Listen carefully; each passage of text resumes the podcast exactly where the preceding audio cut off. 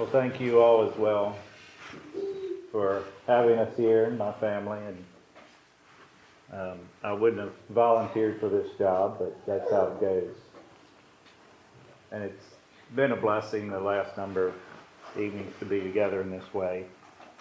There's a num- number other of, of churches having services, and I'm, I'm just happy to be here um, in spite of that, in spite of having to preach. Um, we serve in the way that we feel we can, and, and that God gives us the grace to do it. And, and um, so I've been blessed in taking this assignment, and it's and it's an honor to me to be invited to do this, and somewhat humbling, you know, as to you know what do I have to share. But I've uh, I've been privileged to having put myself in study to learn some things myself, and that's how it goes, and it's always helpful. But you know, with our learning, I had to think of the scribes that wrote the law and copied God's word, preserved the word. And so often they were in the category of people that came under condemnation. And I look at that and wonder, how could it be? Weren't they absorbed in that? Probably a full time job doing that, copying painstakingly. And they, they did it very carefully. And yet, when Jesus showed up on the scene, they did not see him as the Messiah. And so I, I recommend the study of God's Word as much as possible. I, I believe it's I believe it's good, but we don't want to go down that road to where we just see words. But we need to, to learn what's what the the purpose of those words are to our hearts. And I think it's like Solomon, I think it was Solomon said, with all thy getting, get understanding. With all thy getting, with all your learning, with all the knowledge, with all your reading, get understanding. We need that. We need not just information, we need revelation to see what God is saying, to, to see what the Spirit is saying to the churches. The story of Jacob. Jacob, the chosen nation. I'd like to begin in Genesis chapter 25, verse 21. It begins here. Jacob was the son of Isaac. It says in verse 20 that Isaac was 40 years old when he took Rebekah to wife, the daughter of Bethuel the Syrian of Padarama, the sister to Laban the Syrian. So he was 40 when he married.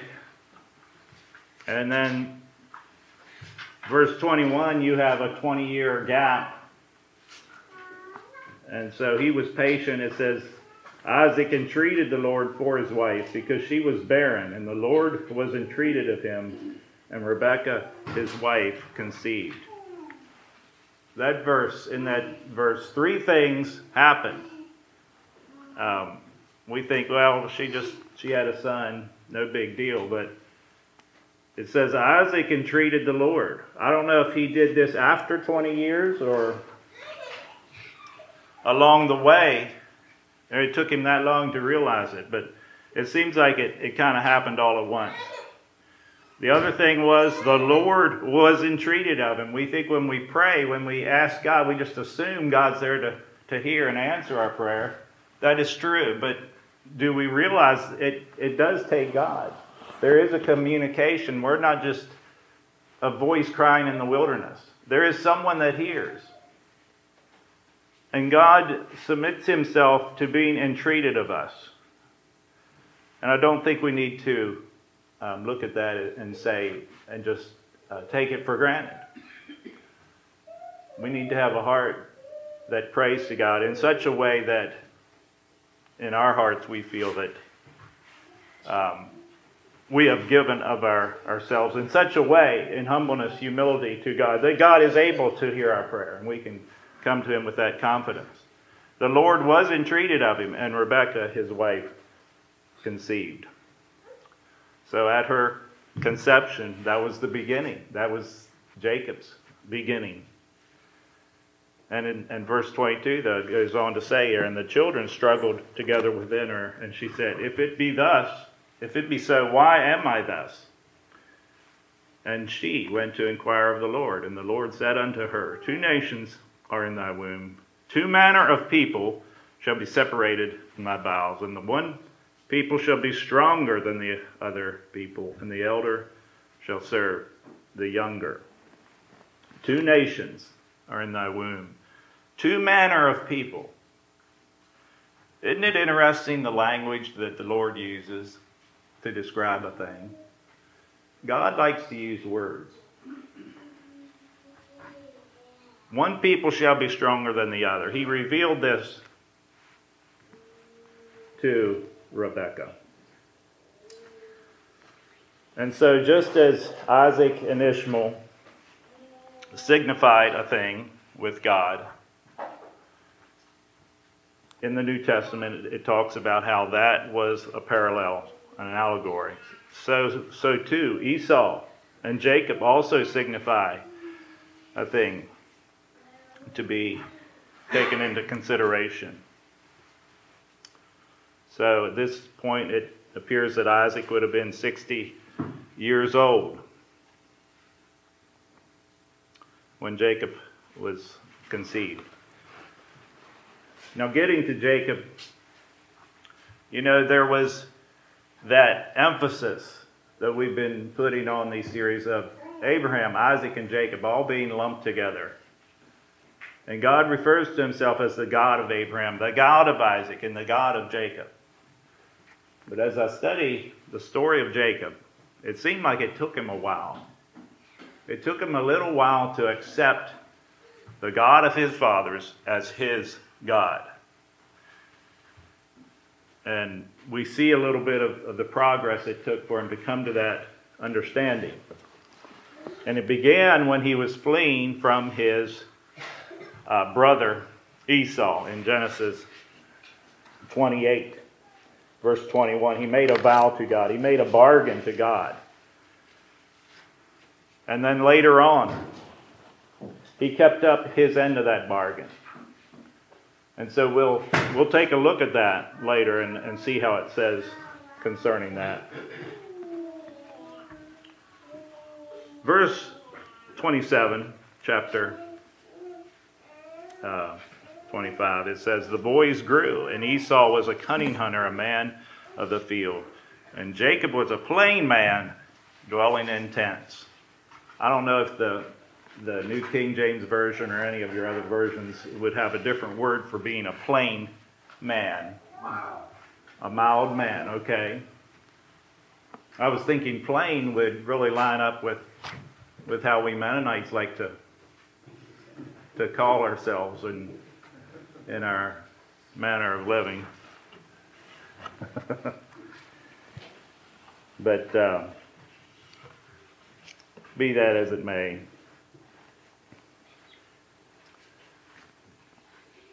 Esau was a man of the field, and as such, Esau appealed to his father Isaac because Isaac was somewhat of a man of a, in the field. He, he liked the fields, he liked being outdoors, apparently, and that's where he met his wife, Rebecca, out in the field.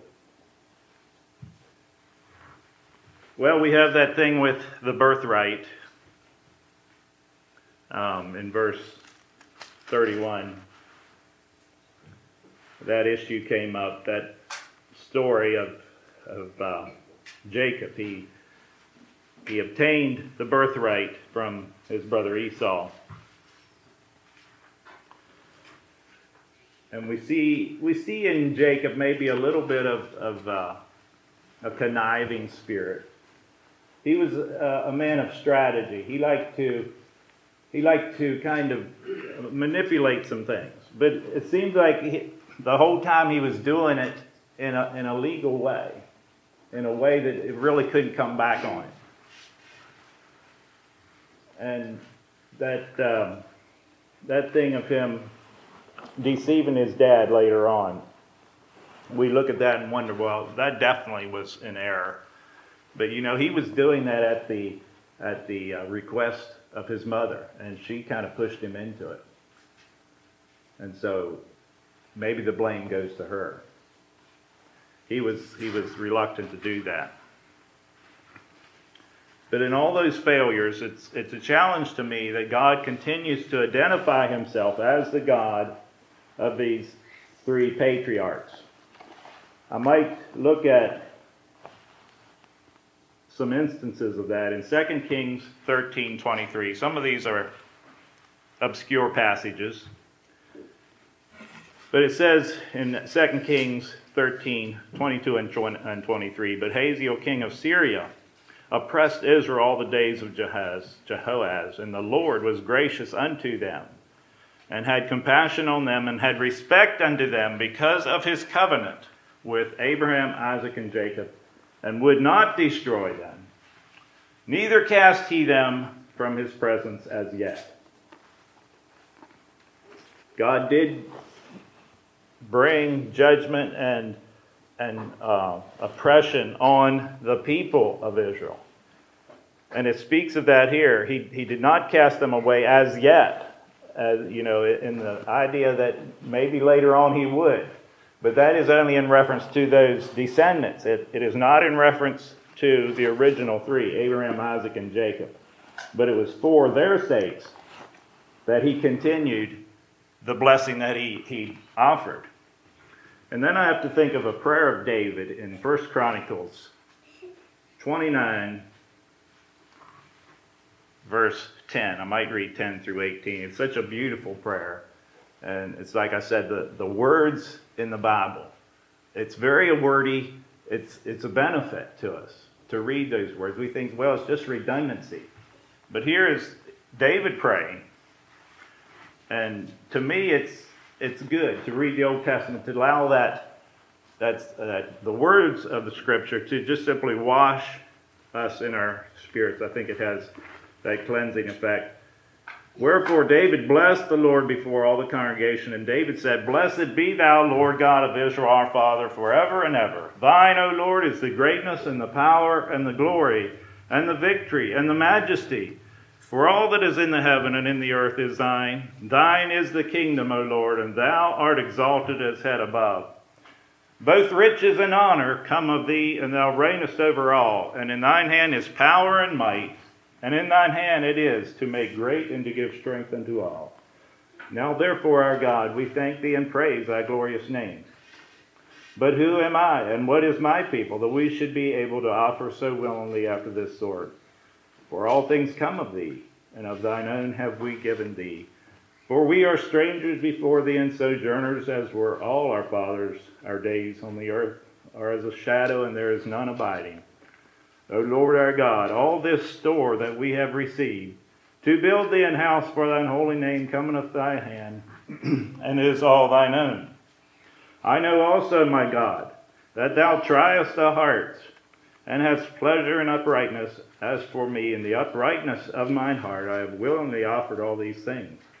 And now I have seen with joy thy people, which are present here, to offer willingly unto thee, O Lord God of Abraham, Isaac, and of Israel, our fathers. Keep this forever in the imagination of the thoughts of the heart of thy people, and prepare their heart unto thee. I like that prayer, David. It's a majestic prayer. It calls upon God. It, it just rises above all the uh, the little trivial things of life that sometimes just distract us and take our focus away. And he calls upon the Lord God of Abraham, Isaac, and of Israel. A lot of times it's Jacob, but here it's Israel. And the Word of God continues to call Jacob, Jacob, even after his name was changed. So I wonder if Israel came to pertain to more the descendants of Israel. Jacob refers to the person himself, the man Jacob. Well, Esau sold his birthright. Esau said, What profit is it to me, this birthright, if I'm about to die? I think he made an incorrect conclusion. You know, there's times we evaluate the worth of something. Um, and, but the challenge is then to do it to the right reason, to come to the right conclusion. Now, I think of Paul, he said, What advantages is it to me if the dead rise not to live um, righteously, to have a um, to have this faith wherein we walk? If the dead rise not, let us eat and drink, for tomorrow we die. But then Paul said the conclusion is we do die, the dead do rise.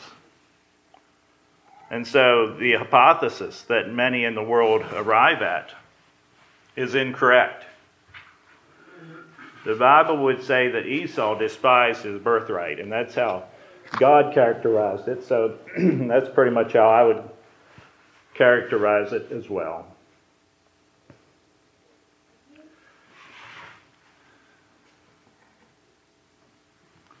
Would I had to consider would um, God's blessing have been able to rest upon Jacob as designed, as desired, if he would not have connived and brought about his father's blessing in a deceitful way, would any of that really have mattered to God? Is God not able to do things without us having to connive and to strategize and to worry and to try to insert ourselves into how this would happen? I don't know if you've thought about that or not, but I think it, it probably wouldn't have made any difference. And because uh, God has said in, in Malachi chapter 2, he, he says, I will even send a curse upon you, and I will curse your blessing. God has the ability to curse a blessing. Yea, I have cursed them already, he says, because you do not lay it to heart. Verse 5 says, My covenant was with him of life and peace, and I gave them to him for the fear with where with wherewith he feared me, and was afraid before my name. So I think the real the real difference was the heart issue. God's sovereignty could have overrode, I believe, the blessing of of that situation, even though there there does seem to be some some emphasis that was placed on the Father and his blessing. And in a prophetic way, I think many of those things did come to pass. So I'm not sure where that fits into living honestly and uprightly before the Lord. But all we have is the Scripture, and that's what we go by, that's what we believe in. And we need God's grace and, and uh, wisdom to understand, you know, what that's about and what that means for us and what, how we need to look at things. In Romans, God speaks to this about Esau and Jacob. I might look at Romans chapter 9. Verse 9, uh, Romans chapter 9. For this is the word of promise. At this time will I come, and Sarah shall have a son. And not only this, but when Rebekah also had conceived by one, even by our father Isaac, for the children not yet being born, neither having done any good or evil, that the purpose of God according to election might stand not of works, but of him that called, it was said unto her, The elder shall serve the younger, as it is written, Jacob have I loved, but Esau have I hated. What shall we say then? Is there unrighteousness with God? God forbid. So I think Paul is trying to explain this. Now, I don't know how easy it is to explain because he kind of goes in circles and he uses different. Um, different examples of the same thing often to explain a truth. And that leads me to believe that it's, it's not a simple truth. But maybe our our calling is not to, sim- to always simply understand it, but to just believe it and to accept it. And I believe in time God will reveal to us uh, things that maybe we, we don't understand, maybe things that would be helpful to us to apply to our lives uh, in that when the t- day would come. But I think the Lord uses these, these two twins, Esau, as an example of, of human flesh and human nature, a tendency of departure from God, a, a tendency to, a proneness to wander from the law of truth and from the law of devotion and from a love of the truth. We know that that um, Jacob obtained a blessing from his father. I want to just go now to uh,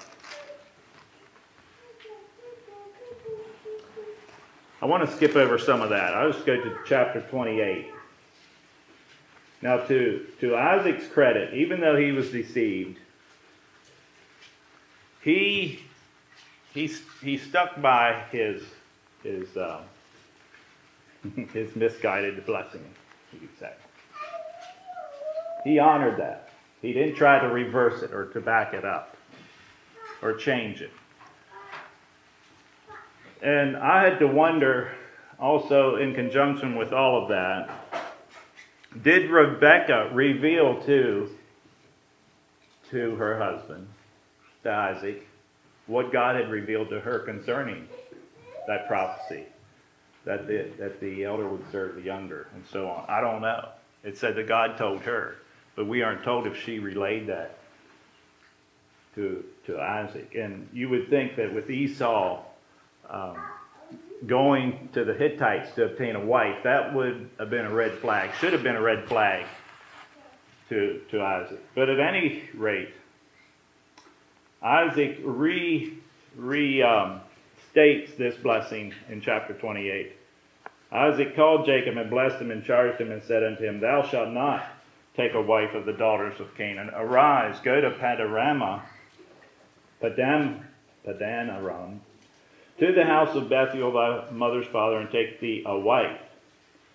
Notice the singularity, a wife, not wives. The ideal is what Isaac himself adhered to. He took one wife. And I think that was his intention for Jacob. From thence, of the daughters of Laban thy mother, thy brothers, thy mother's brother. And God Almighty bless thee and make thee fruitful and multiply thee, that thou mayest be a multitude of people. And give thee the blessing of Abraham to thee and to thy seed with thee, that thou mayest inherit the land wherein thou art a stranger, which God gave unto Abraham. And Isaac sent away Jacob. And some people that study this would say, well, Rebecca uh, kind of stepped in and, and made it appear that, that, that Jacob needed to go away to find a wife, when really he needed to go away to escape from his brother Esau. And so maybe there was some deception there too, and she was trying to, to cast all of that in, in a positive light, in a favorable way, so that Isaac maybe didn't really know the issues between his two sons. Well, on the way to this other country, traveled Jacob.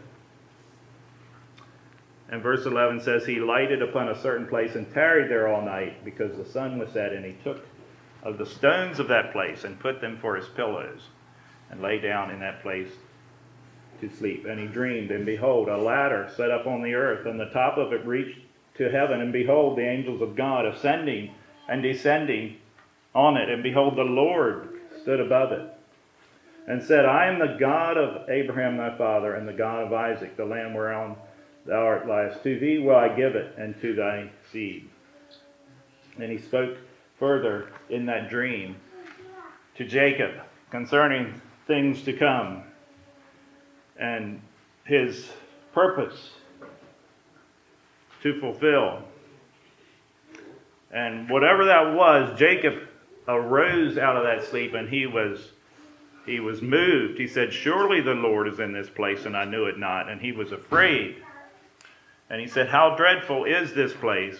This is none other but the house of God, and this is the gate of heaven.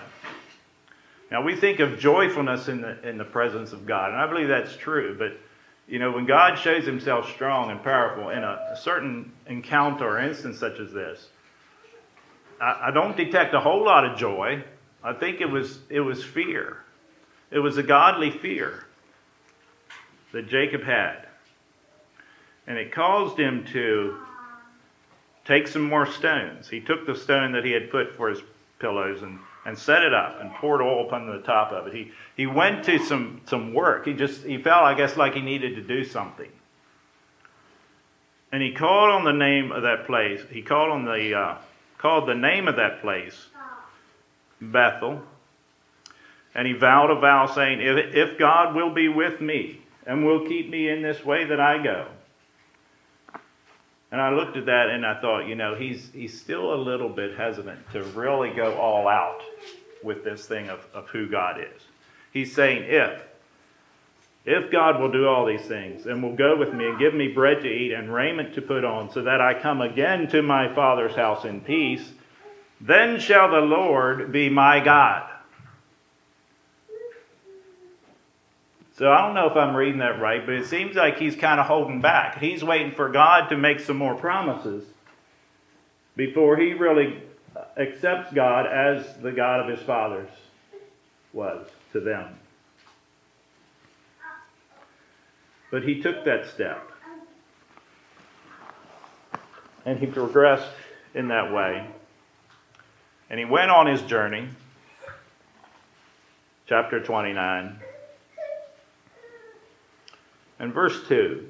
I'm just, I'm just going to kind of chronicle some of these events that stood out to me concerning Jacob, as time would allow here this evening.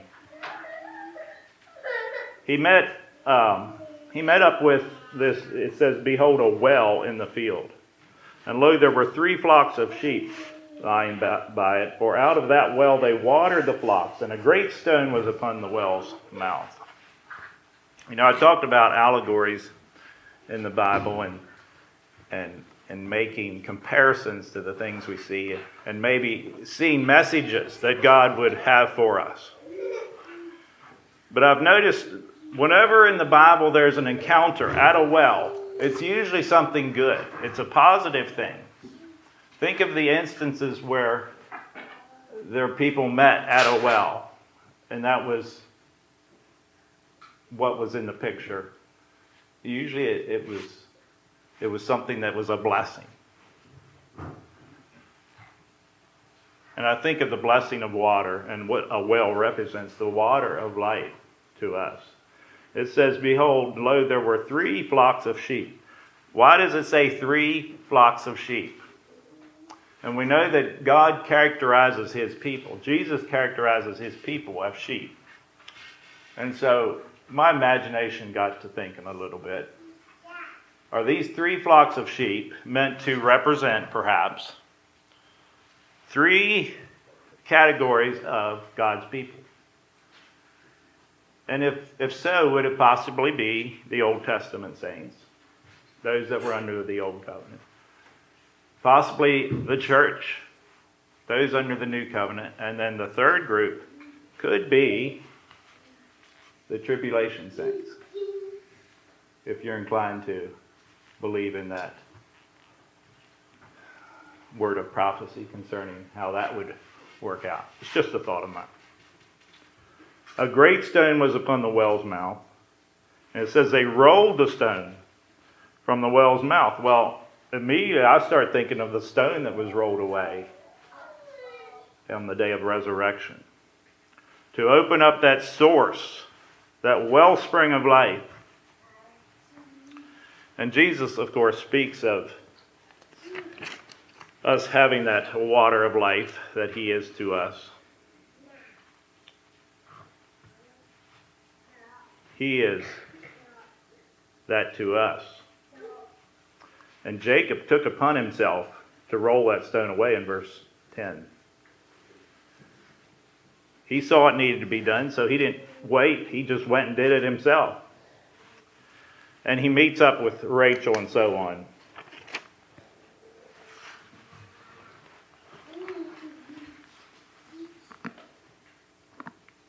Well, he um, he favors Rachel. He favors Rachel, and uh, we we see that um, in verse 16 and 17, and he um, he serves for a wife, and the Bible speaks of that too. Now, you know, Isaac didn't have to do that. He just he didn't even have to go anywhere. And Abraham's servant obtained for Isaac a wife. So why did Jacob have to serve for a wife? I don't know if I, I have the answer to that, but he um, he was willing to do that. He served Laban, and it says in verse 20, they seemed unto him but a few days for the love that he had to her. And so when that was when those days were fulfilled, he um, it came to the, the time of the wedding, and we see in verse 26 where uh, Laban kind of pulls a fast one on him and explains kind of after the fact, you know, why this was so. Now, why didn't he? Why didn't he reveal this to Jacob earlier? Say um, in verse 18 or so when they they kind of made this deal. I don't know. But he ended up working another another seven years for the second wife, for the one wife, and then for the other. So, you know, they were kind of loose with these relationships, and thankfully, I, we don't we don't carry that in our day and time so much, uh, polygamy and all that. But that has that's how God worked in those days, and and even God seemed to have his blessing on it because he saw that Leah was not favored. And so uh, when he saw that, he opened her womb, but Rachel remained barren. Leah had the, the privilege of, of having the firstborn son of Jacob. There was some, that carried some clout in those days. But Rachel also had a privilege of being the, the last one to bear children for Jacob, the last of his 12 sons, Benjamin and Joseph. And in God's order of how this, this worked, it was often the younger that had the advantage in God's planning and design.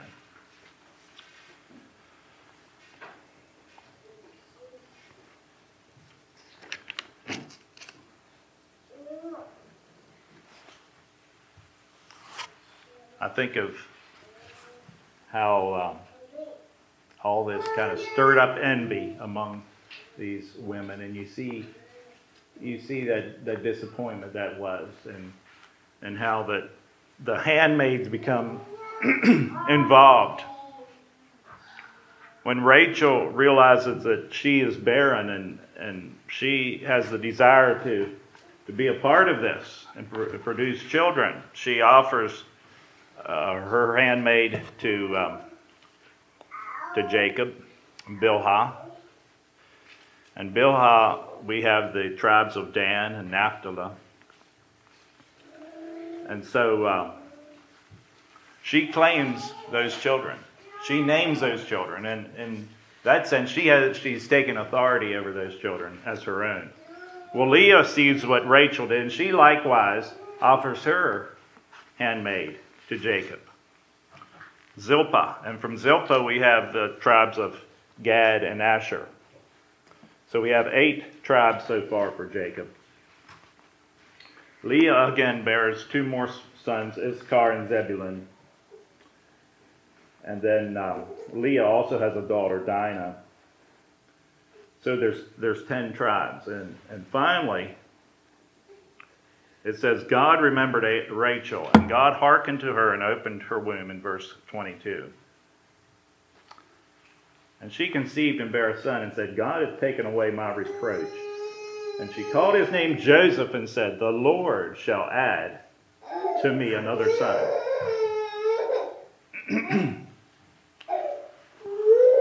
Joseph was an interesting character, and I don't want to talk about him too much tonight, but he was very much a type of Christ as well as Isaac. But when she had that son, she said, God has taken away my reproach. Well, you know, that's what Jesus does. He takes away our reproach. And then she began to prophesy. Um, I don't know where she got this, this word of knowledge, but after she named him, she said, The Lord shall add to me another son. And that came true. That came true. She had a spirit of prophecy upon her at that point. Well, as the scene progresses here, Jacob is ready to leave. He's ready to get out of there. He's probably tired of Laban.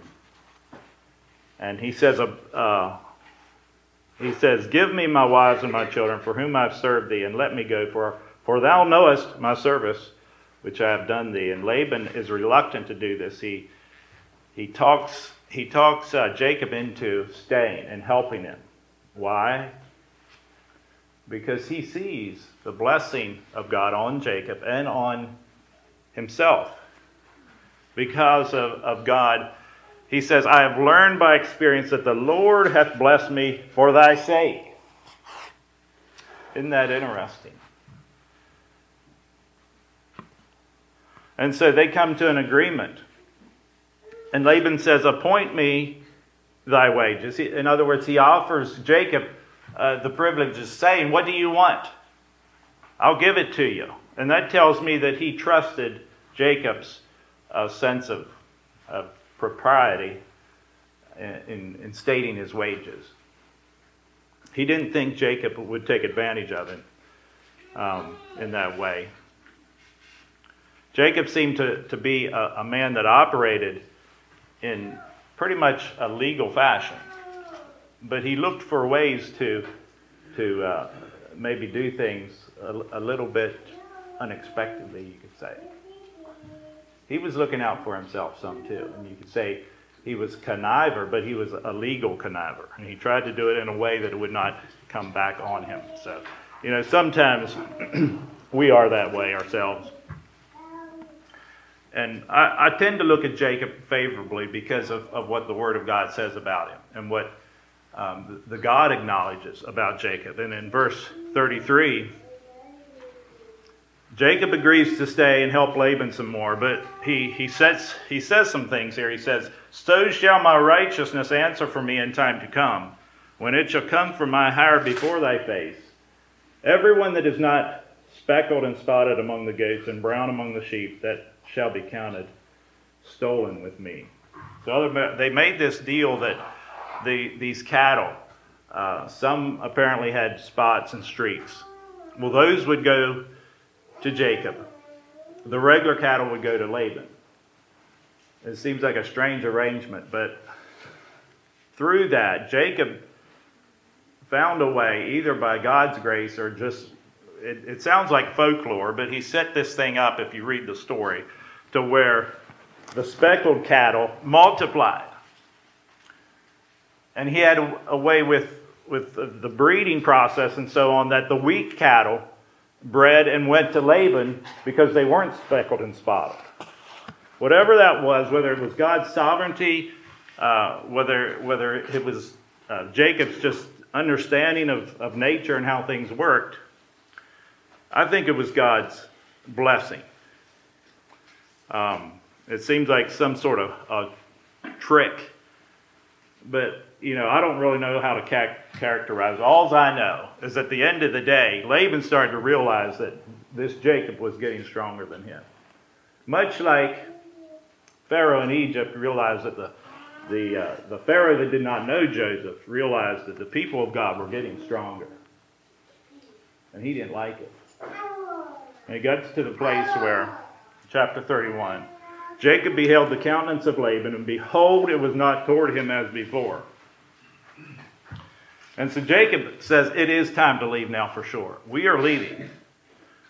And in fact, the Lord commanded him there in verse 3 The Lord said unto Jacob, Return into the land of thy fathers and to thy kindred, and I will be with thee. It was time for a change.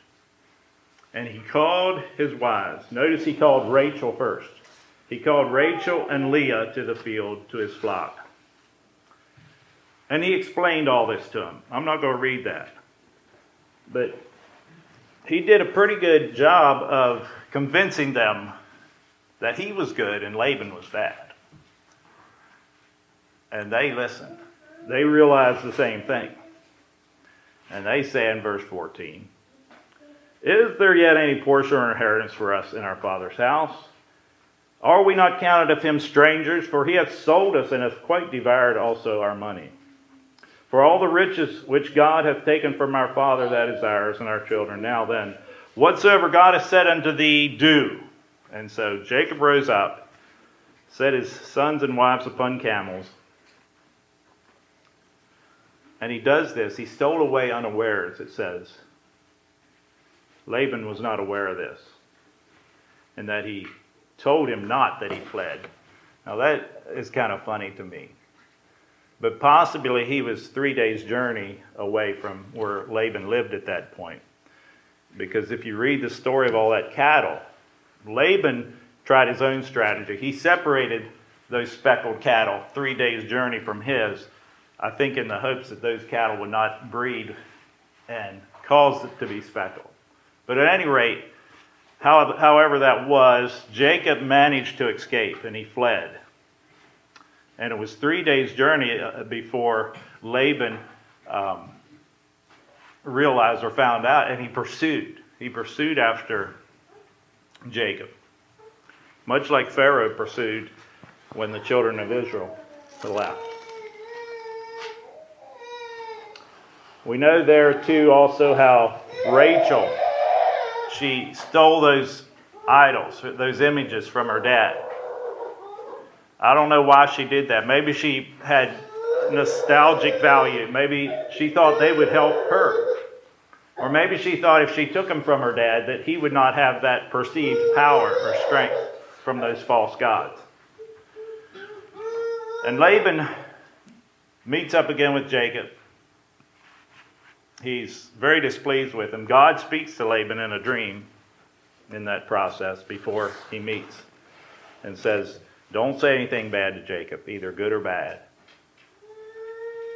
And so he um, he has this conflict. And, and he says, he brings up the thing of the stolen images. Why did you do this? Um, he's, he's a little bit upset. And so he goes through and he searches. Of course, Jacob knows nothing about these images. That's, that's what's funny to me. And so, in the integrity of Jacob's heart, he says, No way, we didn't do this. Nonetheless, he said, Search, have at it. Laban searched all the tent and found nothing. And from verse 36 to 42, Jacob goes on a, a rant. Says he was wroth and chode with Laban. I don't know what that word chode means, but it doesn't sound like a good thing.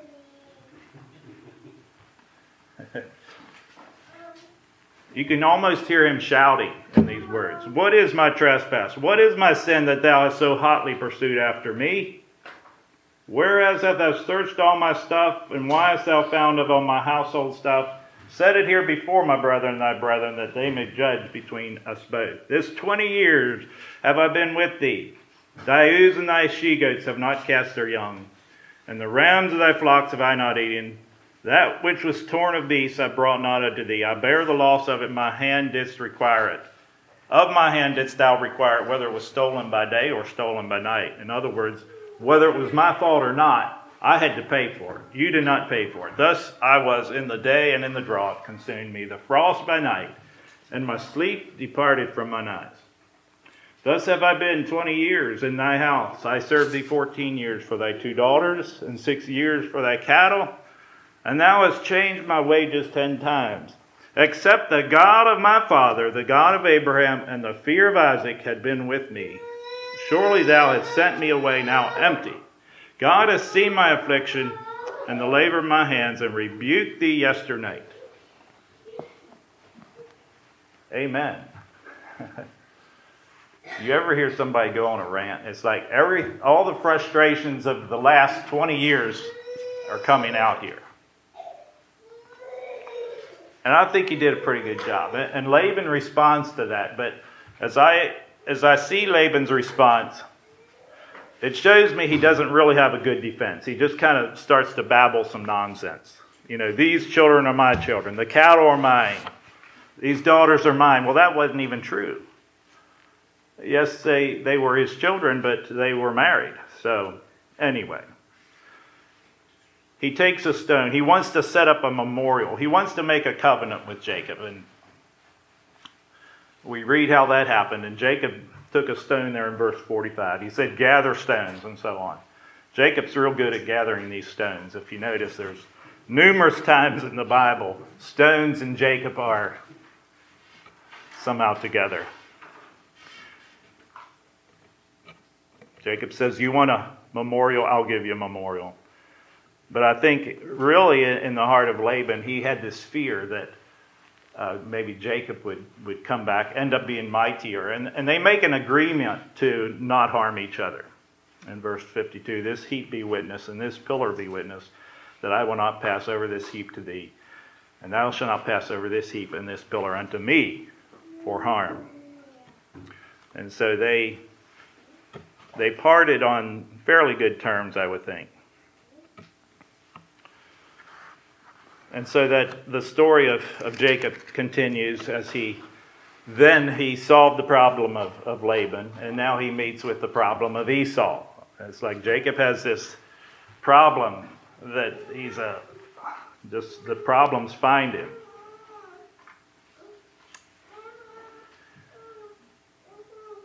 He's afraid of, of Esau. And you can see that how he's, he, he sets forth his his animals in groups and his people in groups, and he sends them on ahead to meet Esau and to procure favor in any possible way with Esau. He wants to be at peace with Esau, but he heard that Esau has 400 men. I've often wondered if Esau himself was fearful, and so he brought his men. Or whether Esau was on the offense and he was going after him. I don't know for sure on that but they were kind of afraid of each other. And so Jacob sets this up. He's going to be last. He's going to be last. And they they cross over. It seemed like there was a um,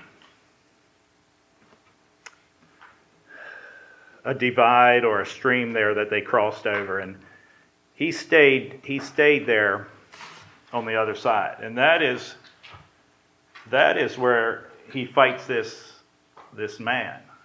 you know, it's funny. He, he tries to avoid a fight and he lingers behind. And I think because of that, he was there by himself and he, he ended up fighting somebody else. And um, there's, there's some mentions of that in Scripture where he, he fought with God, he fought with this angel and ended up with a limp, walked with a limp the rest of his life. And um, he names the place because of that. He says, For I've seen God face to face, and my life is preserved. And as he passed over Peniel, the sun rose upon him, and he halted upon his thigh. And apparently he was limping. And I, I wonder now if, if when Esau saw his brother limping, if that didn't garner some sympathy from Esau. And they were able to meet in peace and go their ways in peace.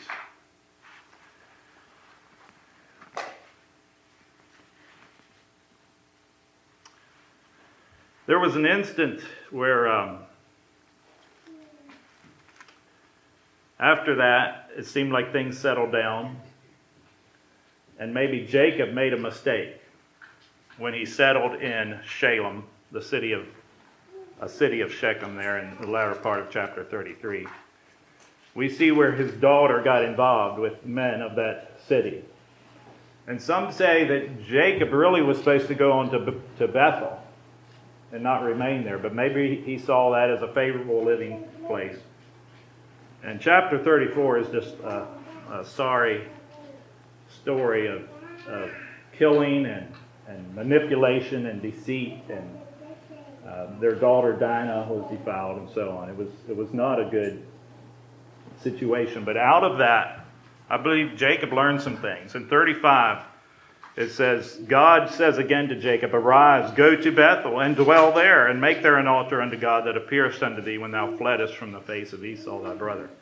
And at this point, Jacob, I believe, he, he kind of revives. He, he, um, he, he commands his household to put away the strange gods that are among you, and be clean, and change your garments.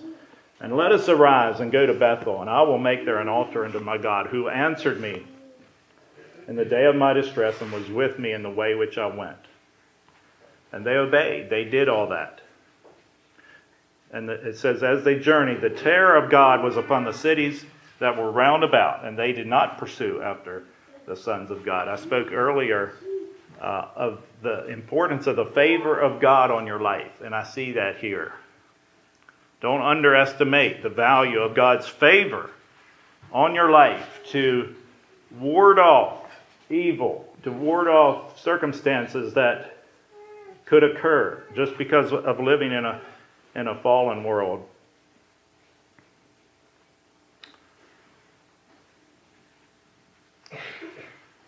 And so we have all that. We have the, um, the death of Rachel because she, she bore a son there, chapter 35, and her, her prophecy was fulfilled. And so um, that continues on. Jacob is a uh, one of the patriarchs. He was the last of the patriarchs. I often wonder if God had a purpose in having those three patriarchs Abraham, Isaac, and Jacob. Do that would that correspond perhaps to god as a, a, triune god? God the father represented by abraham. God the son represented by isaac. And god the holy spirit represented by jacob. It's just a thought in my hand in my mind. I'll let you come to your own conclusions about what that could be I um, I might say one more thing yet. It's it's time to close. I think. I think there's some lessons we can learn between Laban and Jacob. Difficulty or or difficult relations may indicate a need to move on, to make a change, as Jacob did in that situation. And when God says it's time to move, move. You know, now is the, is the time. Could Laban, you know, I thought, what does Laban represent in our in our own personal lives? Would it would it be anything relating to Christianity or things that affect us? Could Laban perhaps be a type of, of hindering spirit that is pre- preventing our progress, preventing us from from going forward? A spirit of the world, a spirit of a controlling spirit that is not of God, but a spirit that wants to, to kind of play with us and, and play patty cake with us and to, to keep us for its own advantages, a spirit that wants to rob you of your potential, and so on. You know, Laban's gods, I had to think of, of um,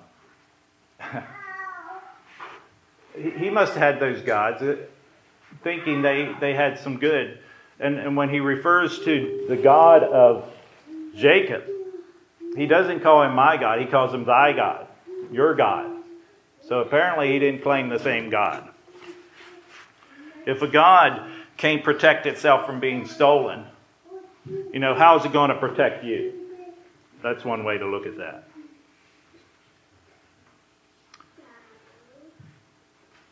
Now, I will say one good thing about Laban. When Isaac was seeking a wife, and this was years earlier,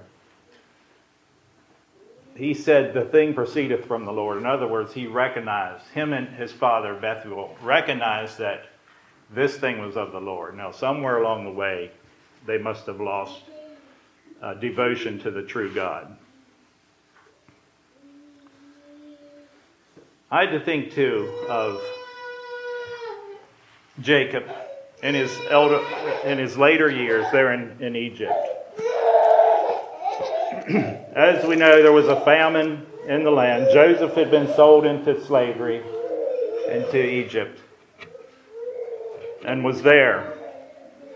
And the famine caused the brothers of Jacob to uh, go to Egypt.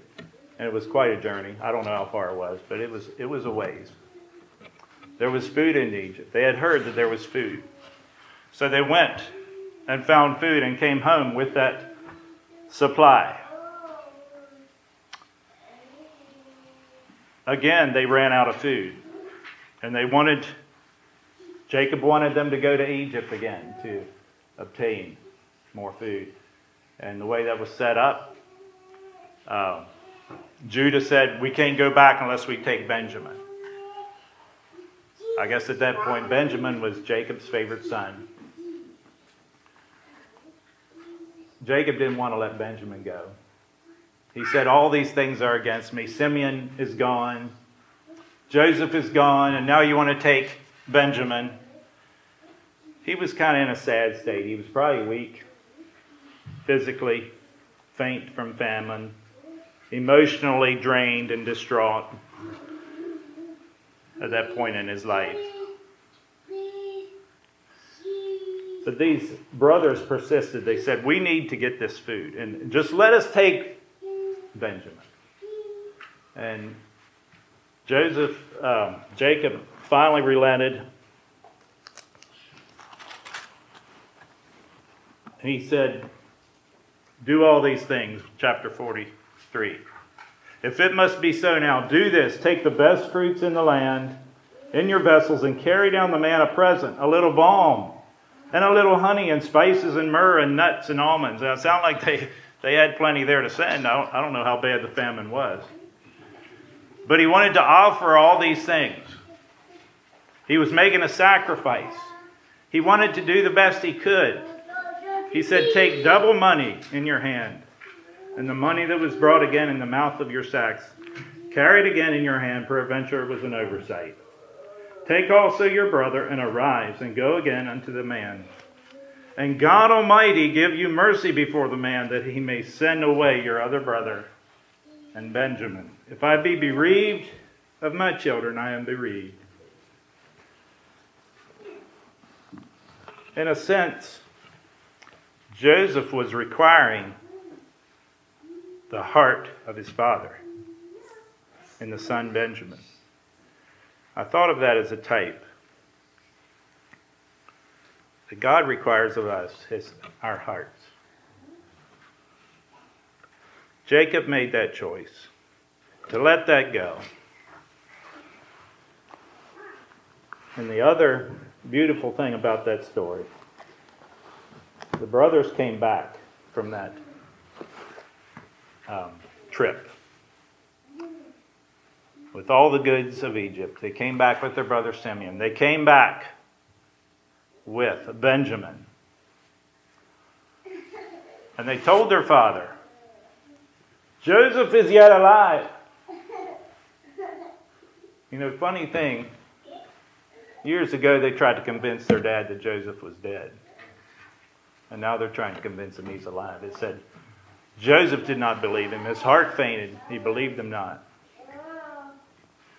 And so they insisted. They, they told him all the words of Joseph. And said, when he saw the wagons,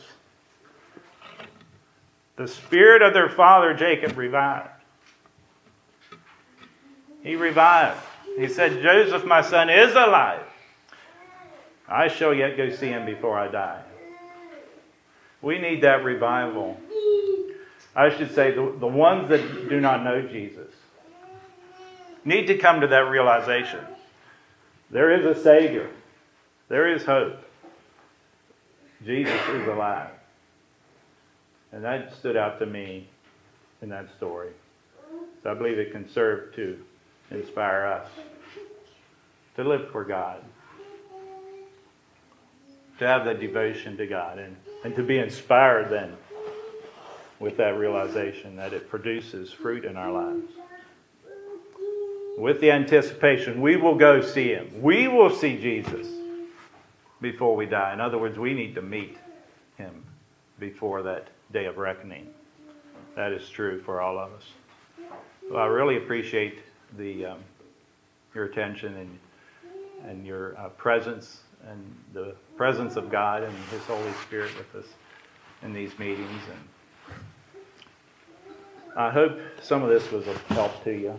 Um, the truth of God's Word. It's always a blessing to me, and I feel like I've not really tapped into it.